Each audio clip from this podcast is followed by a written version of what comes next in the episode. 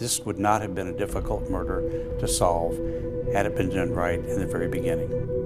In our first episode, we talked about the events of day one, the basic circumstances of the discovery of the body. If this was any other murder case, we could now start to talk about the evidence. But in the Ramsey case, it's not that simple. In order to make any sense of the evidence, it's important to have an idea of the history of the investigation. The way in which this crime was investigated was highly unusual, and as a result, there are ongoing disagreements about the very definition of the facts. The Boulder Police Department has been widely criticized for its handling of the case. Perhaps its strongest critics have been John and Patsy Ramsey. I think the police looked at this situation, didn't apply a lot of logic to it, and said, child murdered in the home, the book says the parents always did it. And that became the conclusion. The tragedy of the police investigation was that it ended on December 26th.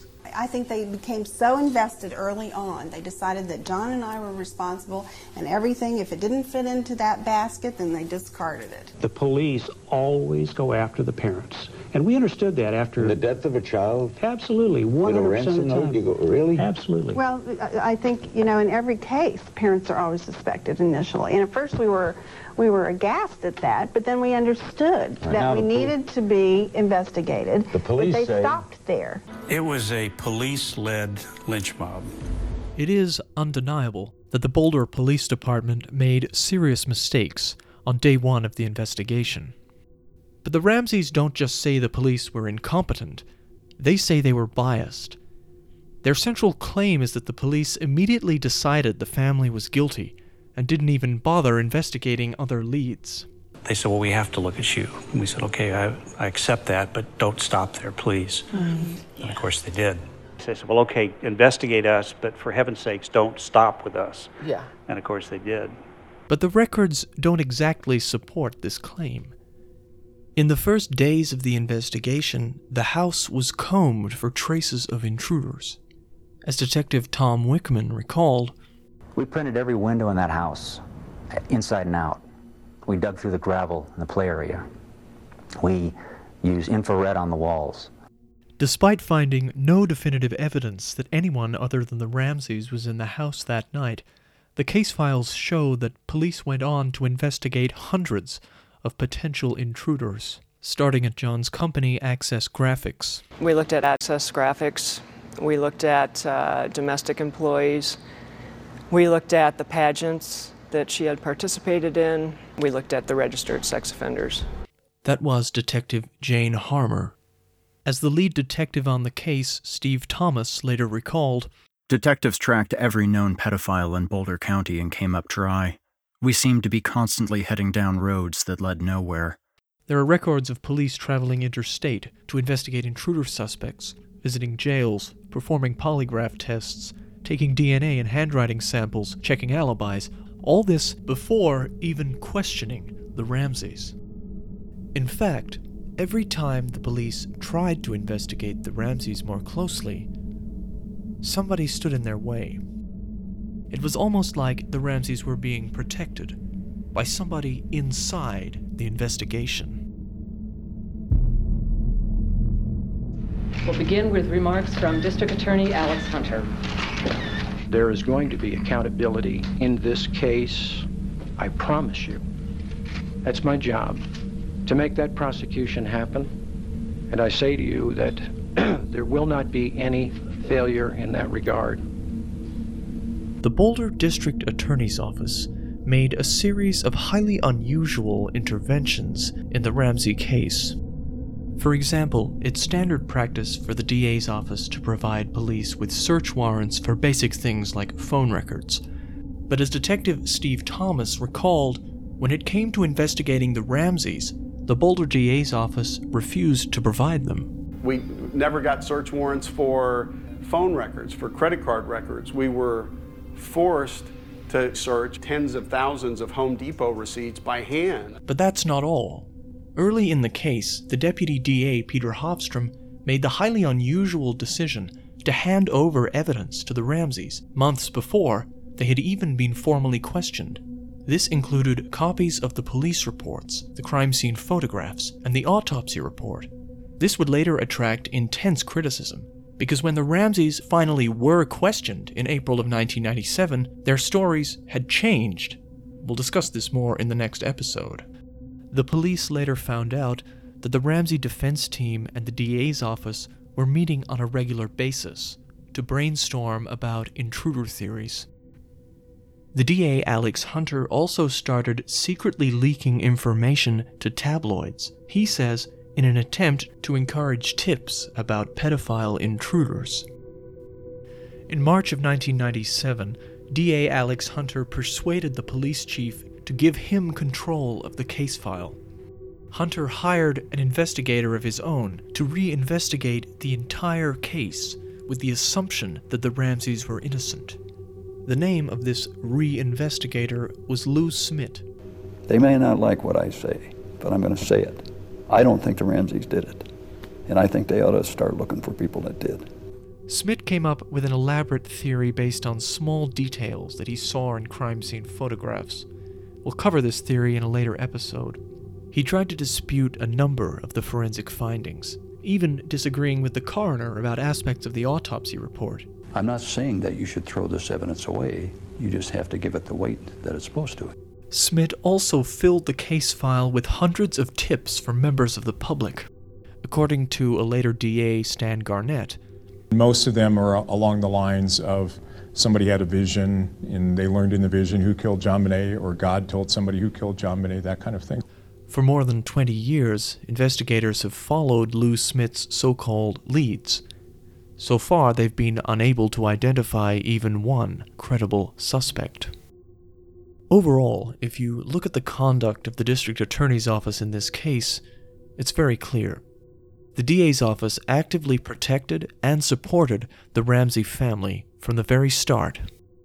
As Alex Hunter admitted to Ramsey family friend Pam Griffin just a month after the crime, Alex has told me he doesn't think the Ramseys did it. The natural question, of course, is why? Why would the DA's office obstruct an investigation? What possible reason would they have to protect the Ramseys? One answer that has been given over the years is that Hunter was intimidated by the Ramseys legal team. Hunter had a reputation long before this crime for negotiating with suspects rather than pursuing convictions. And the Ramseys were remarkably fast in putting together their legal defense team, despite not having been charged. As Vanity Fair reporter Ann Bardach said in 1997, There's eight lawyers that I am aware of that work for the Ramseys. There are three publicists. There are two handwriting experts. There is an FBI profiler. There is a huge million dollar team here at work that works around the clock to put out the message that the John and Patsy Ramsey are innocent and to present their point of view. In the wake of the famous O.J. Simpson trial, it's understandable that a DA could have been easily intimidated by this team. But that still doesn't explain why they were so confident early on in the Ramseys' innocence. It turns out there's more to this than meets the eye. In 1996, John Ramsey was one of the leading figures in Boulder's tight knit business community. It's fair to say he had friends in high places. At the time of the murder, John Ramsey already had a business lawyer, a man named Mike Bynum. Bynum was one of the first people to meet with John after they left the home, just hours after the crime, and he was the key player in putting together their strong defense team. The interesting thing about Mike Bynum is, before he worked for John Ramsey, he was a chief prosecutor for the Boulder DA's office. That's right, the people running the DA's office at the time of the murder were friends and former colleagues of John Ramsey's lawyer. Mike Bynum has even admitted that he spoke on the phone to somebody inside the investigation early in the case, although he has been cagey about who that person was. Let's just say this person was in the law enforcement arena and would have reason to know what they were speaking about. And basically advised me that John and Patsy needed attorneys right away. We know for a fact that Bynum and the deputy DA, Peter Hofstrom, spoke on day two about the release of the body. We also know that for years before the crime, Bynum and Hofstrom had both attended the same church, which happened to be the Ramseys Church. We don't know if anyone in the DA's office was personally friends with the Ramseys before the killing, but it's fair to say they moved in the same circles. Another Ramsey defense lawyer, Brian Morgan, was also close friends with Deputy DA Hofstrom. They'd known each other for 20 years and regularly ate breakfast together. Clearly, the Ramsey defense team enjoyed an unusually close relationship with the DA's office. It's easy to see how these personal connections could translate into an unusual level of sympathy for the Ramsey family. To quote Ann Bardach, who had spoken to several people in the DA's office, the district attorney's team, uh, many of them believe that the Ramseys are innocent. They are of the belief that the Ramseys are, as one of them says, good Christians, right. and they can't. They find this unfathomable. They're nice people. They're good people. Uh, they find it unfathomable, and they believe somebody came to the house. It looks to me like Hofstrom decided on day one to trust his old friends and take the Ramseys at their word. Rather than trusting the police to investigate, they allowed the Ramseys and their high priced lawyers to take the lead. As time went on, rather than admitting that their conclusion may have been a little premature, they doubled down.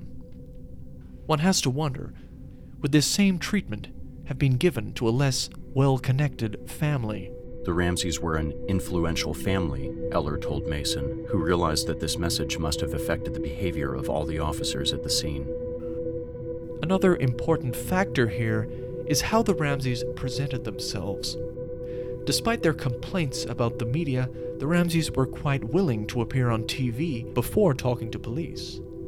I did not kill my daughter, JonBenét. I did not kill JonBenét.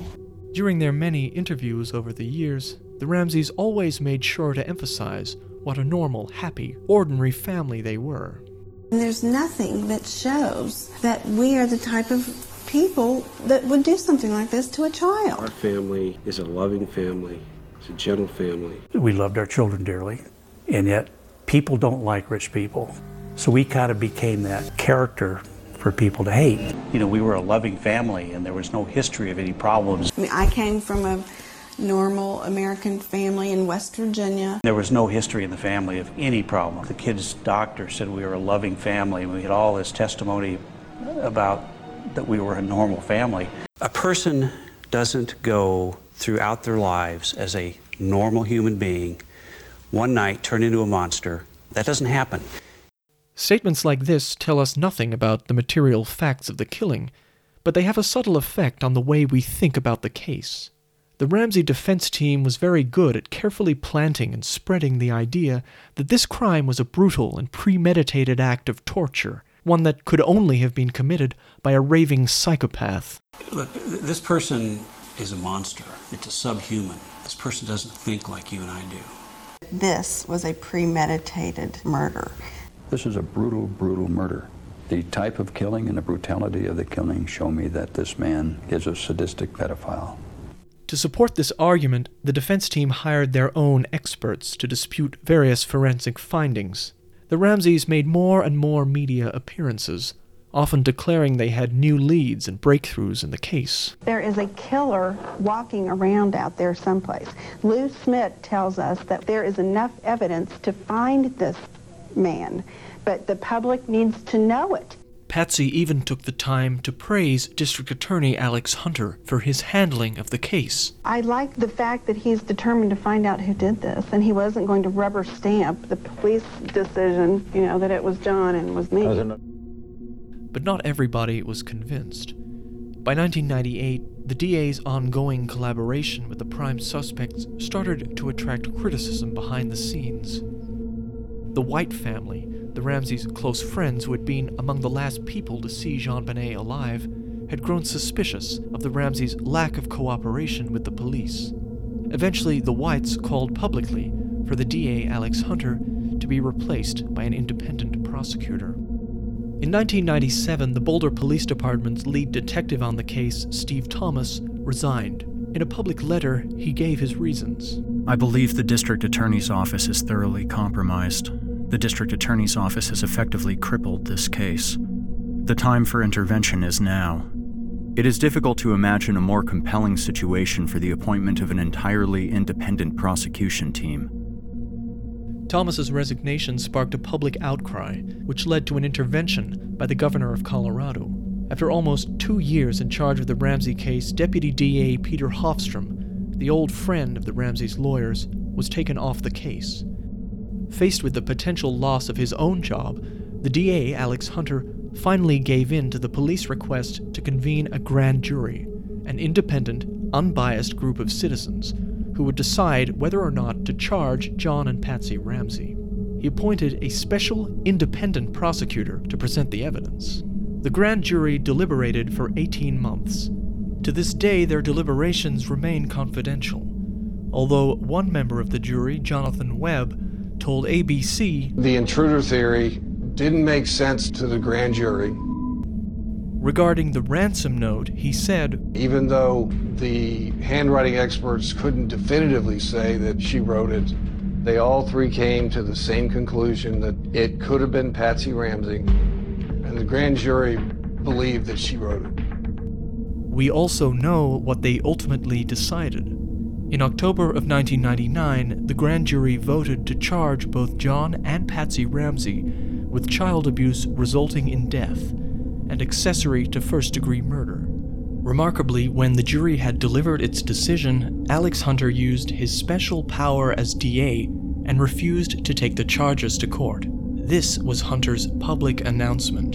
The Boulder Grand Jury has completed its work and will not return. No charges have been filed. I must report to you that I and my prosecution task force believe we do not have sufficient evidence to warrant the filing of charges against anyone who has been investigated at this time. For many years, the general public assumed the jury had dismissed the charges. In the Ramsey's book, The Death of Innocence, John Ramsey wrote People would have to finally see the jury's decision as our vindication. After looking at the evidence, or lack of it, a jury of our peers had not indicted Patsy and me. The jury's real decision was sealed, and the truth was not revealed until more than a decade later, in 2013. By that time, any hope of an objective investigation of the Ramseys had faded. Patsy Ramsey had died in 2006. The Ramseys had embarked on a series of defamation cases with the help of a new lawyer called Lin Wood. John and Patsy Ramsey were not involved in the death of their child. That chapter of the book has been closed and is a done deal. Through Mr. Wood's aggressive approach, they succeeded in inserting many of Lou Smit's theories into court records as, quote, undisputed facts.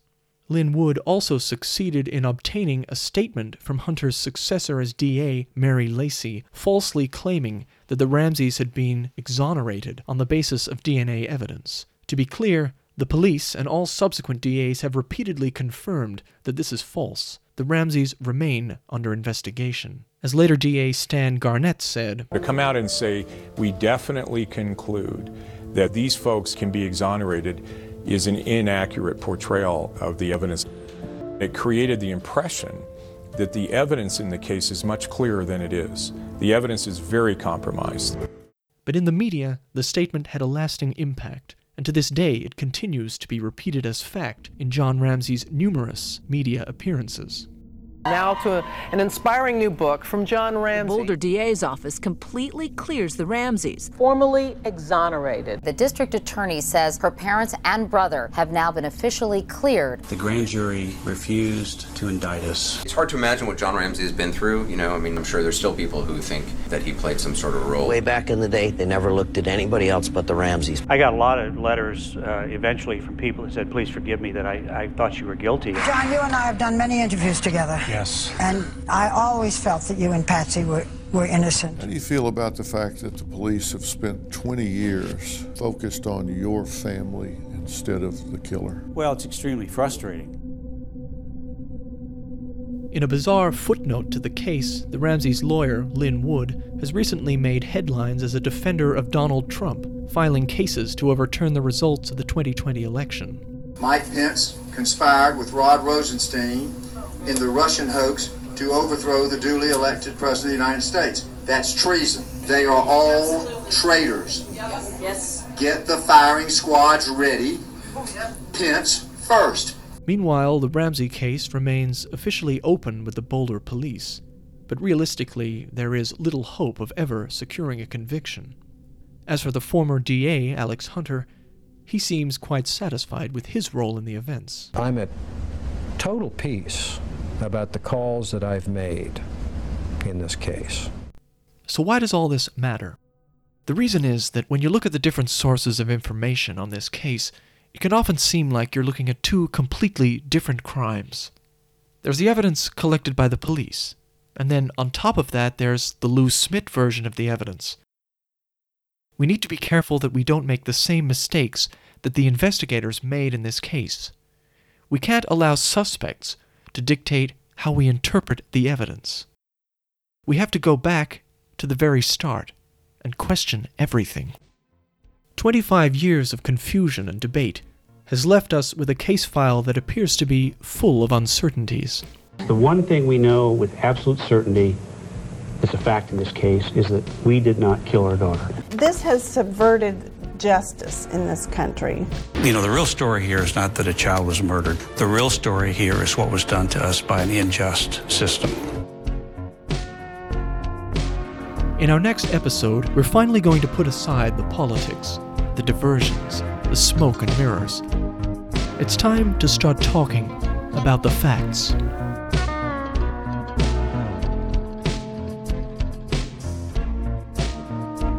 This podcast features music from CO.AG and Remerty on YouTube. Vocal contributions from Erik Peabody and Meredith Nudo. Production assistance provided by Magnolia Studios. Visit our site for full attributions and references.